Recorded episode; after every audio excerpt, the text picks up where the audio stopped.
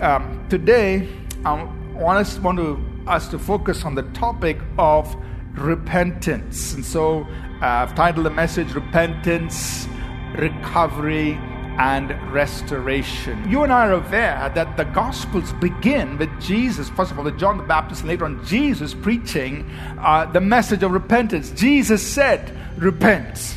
In Matthew 4:17, he said, "The kingdom of heaven is near." So repent because the kingdom is here. So repentance is important for us in order to experience, to encounter, to step in uh, the kingdom of God.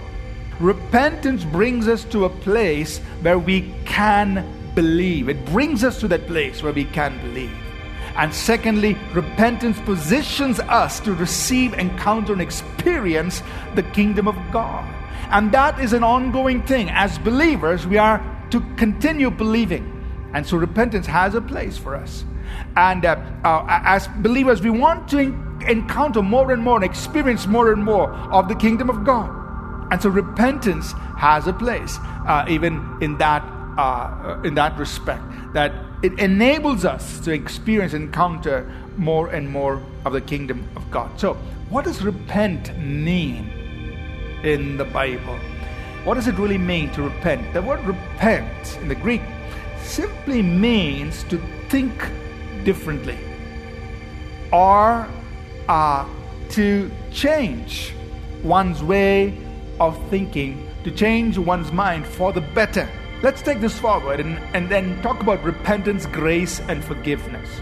Repentance is an important part of the believer's transformation into Christ likeness. It's an ongoing thing.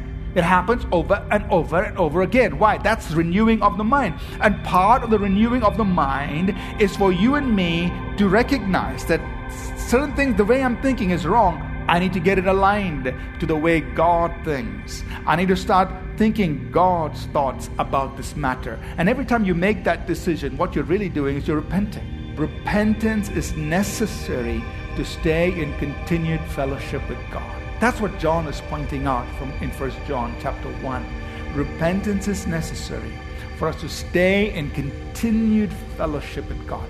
If I do something wrong, I need to confess. And the blood of Jesus Christ, God's Son, cleanses me from all sin. Then I have fellowship with God. I walk in that intimacy, that closeness, that right relationship with God.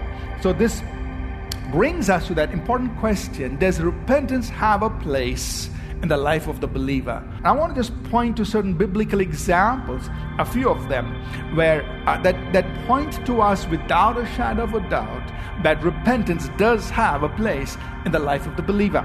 Take Simon the former sorcerer, uh, for example, in Acts chapter 8. He heard the gospel preached when Philip came to Samaria, uh, he repented of all that he did. He got baptized, and he was there, you know, uh, seeing what was happening. When Peter and John had come, and they were praying for the believers to be baptized in the Holy Ghost. And there, Simon offered money for the Holy Spirit, and Peter rebukes him and says, "Repent of the sin." What leads a person to repentance?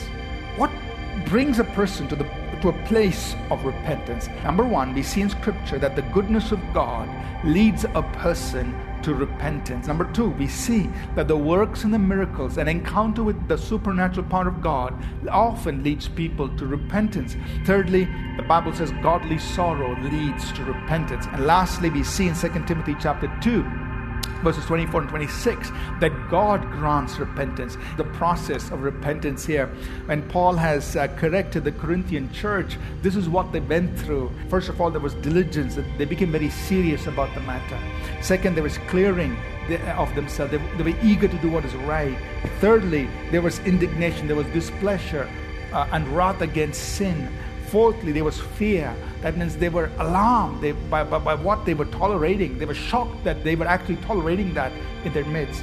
Um, fifthly, there was vehement desire. That means there was a holy longing, a seriousness of purpose.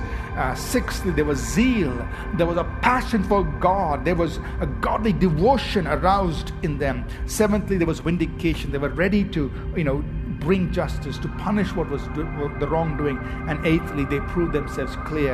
That means they desired to clean things up and be without blame. Repentance is so important in the life of the believer that if we do not repent, That means if we are not keeping a very gentle heart towards God in this matter, it's it's very possible that we could be led astray. When we are unrepentant, it leads us to self-deception. And that's the worst kind of deception. When you're self-deceived, you don't even know you're deceived. Why? How did people get there? Because they're unrepentant of small things. Something goes wrong and the Holy Spirit corrects them, they don't listen. Something goes wrong, the Holy Spirit corrects them, or, or somebody speaks into their life, they don't want to listen. And sooner or later, they come into this place where they are self deceived. And that is so dangerous.